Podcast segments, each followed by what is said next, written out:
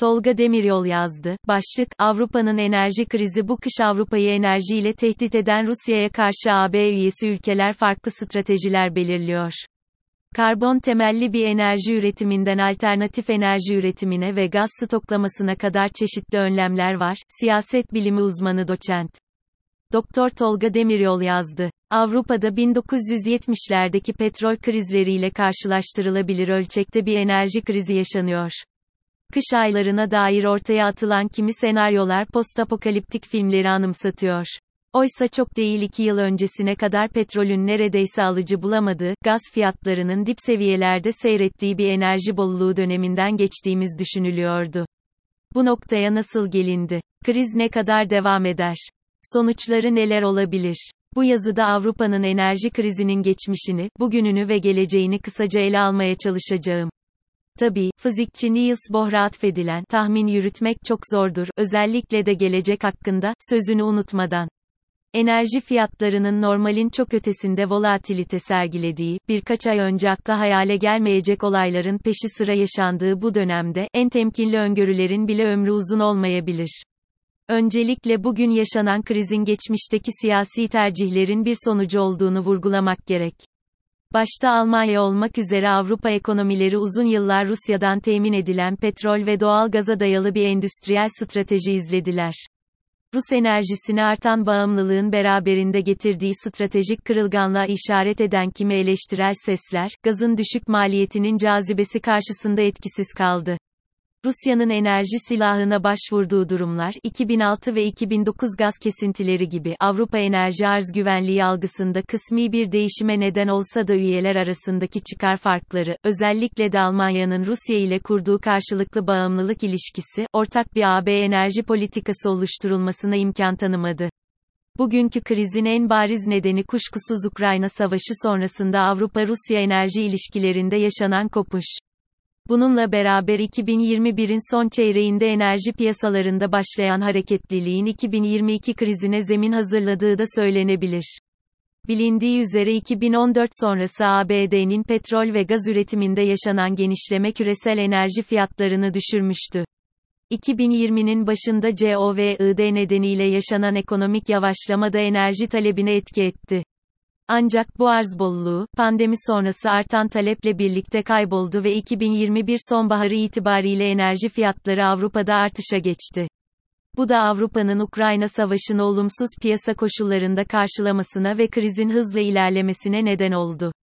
Ekim ayının ilk günleri itibariyle Rusya'dan Avrupa'ya gaz akışı henüz kesilmiş değil. Kuzey akım bir çalışmıyor, ancak Ukrayna ve Türk akımı hatları üzerinden gaz akışı sınırlı da olsa devam ediyor. Ancak özellikle Kuzey Akım'da yaşanan patlamaların ardından yükselen tansiyon, önümüzdeki aylarda Rusya'dan gaz akışının tamamen durma ihtimalini arttırdı. Ukrayna Savaşı'ndan bağımsız olarak enerji sektöründe yaşanan diğer sorunlar, Avrupa'da yaşanan kuraklık, Fransa'da nükleer üretimde yaşanan aksaklıklar, elektrik fiyatlarını olumsuz etkilemeye devam ediyor. Resesyon beklentisiyle petrol fiyatları doksan dolar, varilin altına inmiş olsa da Avrupa'da spot doğal gaz fiyatları hala çok yüksek. Avrupa soğuk kışa nasıl hazırlanıyor?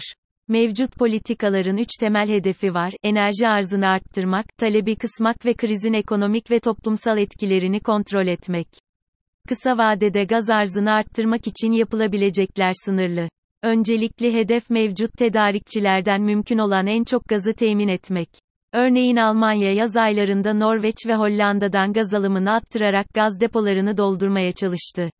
Azerbaycan'dan gaz ithalatının artması için adımlar atıldı. A B D L N G'si bazı Avrupa ülkeleri için en önemli alternatif olarak görülmekle birlikte hem arz hem de nakil tarafında ciddi darboğazlar söz konusu. Arzı arttırmaya yönelik politikaların önündeki temel engel zaman. Rusya dışından gaz taşımak için gereken altyapıların, örneğin L N G gazlaştırma ve depolama tesislerinin kurulması birkaç yıl alacak. Mevcut modellere göre, iki bin yirmi dört yılından önce Avrupa'ya gaz akışında önemli bir artış sağlamak mümkün görünmüyor. Bu nedenle kısa vadede kömür ve nükleer enerjiye dönüş söz konusu ki bu da A B'nin iklim değişikliği hedefleriyle çelişiyor.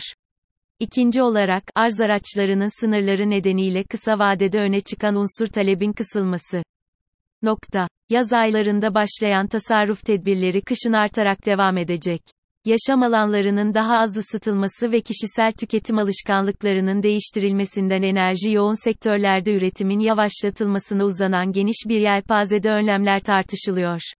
A B'nin ilk aşamada gönüllülük esasına dayalı olarak getirdiği yüzde on beş tüketim kısıtlamasının kapsamının önümüzdeki aylarda genişletilmesi gündeme gelebilir.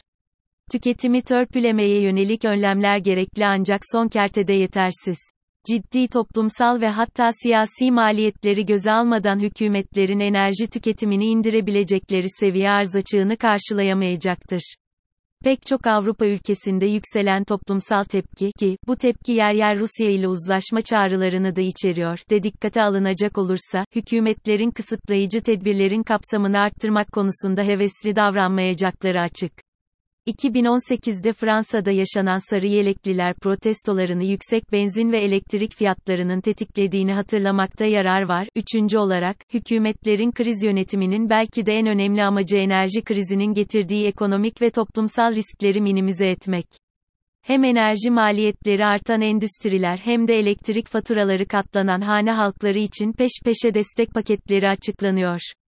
Bu tür kamu harcamaları zaten enflasyon baskısı altında olan ülkelerde bütçe açığını olumsuz etkileyecek olsa da krizin toplumsal etkisini yönetmek açısından bir zorunluluk.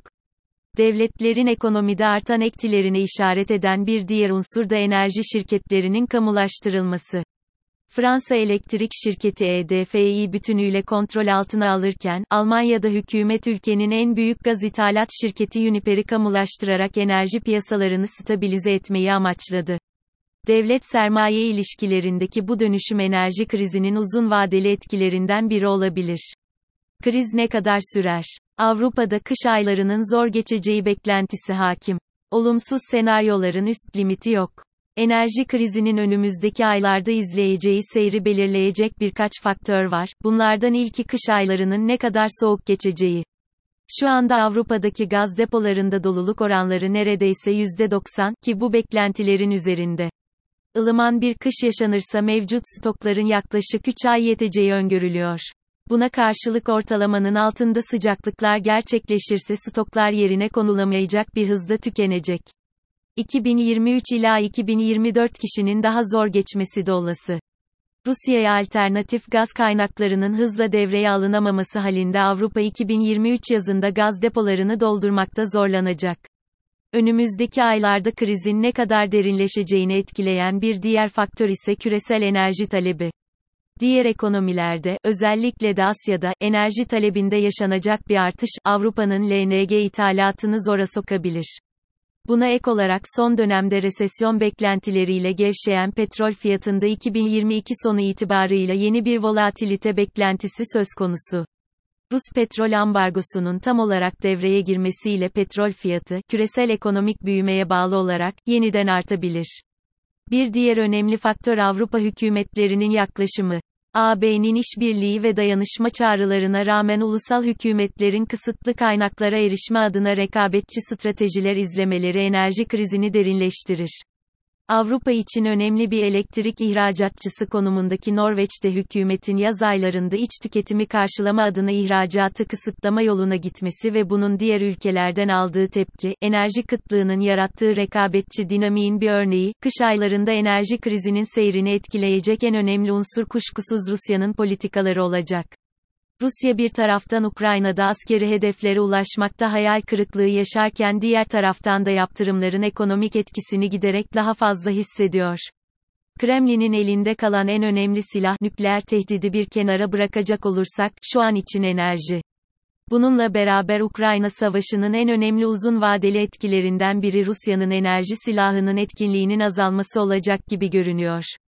A B krizden çıkışın dekarbonizasyon süreçlerinin hızlandırılmasından geçtiğinin farkında. Bu amaçla mevcut yenilenebilir enerji kaynaklarına ek olarak yeşil hidrojen başta olmak üzere alternatiflere yatırım planlanıyor. Avrupa'nın genel olarak fosil yakıtlarına özel olarak da Rus enerjisine bağımlılığı ortadan kalktıkça, Rusya'nın Avrupa'ya enerji üzerinden baskı kurma kabiliyeti de azalacak. Nokta. iki bin yirmi iki ila iki bin yirmi üç belki de Rusya'nın enerji kozunu Avrupa üzerinde etkin olarak kullanabileceği son kış olacak. Bu nedenle Putin'in Avrupa'nın kritik enerji altyapısına yönelik tehditler dahil elindeki tüm kartları oynaması şaşırtıcı olmayacaktır. Avrupa'yı her zamankinden uzun, soğuk ve karanlık bir kış bekliyor. Yine de istisnai durumlar dışında, Avrupa'nın bu dönemi minimum zararla atlatması mümkün. Bu sırada yaşanacak güçlükler kadar krizin uzun vadeli ekonomik ve siyasi sonuçları da önemli. Rus gazına yaslanamayan bir Alman ekonomisinin nasıl ayağa kalkacağı, A B Enerji İşbirliği'nin akıbeti ve yeni dönemde A B D'nin Avrupa enerji güvenliğinde nasıl bir rol oynayacağı yanıt bekleyen sorulardan sadece birkaçı.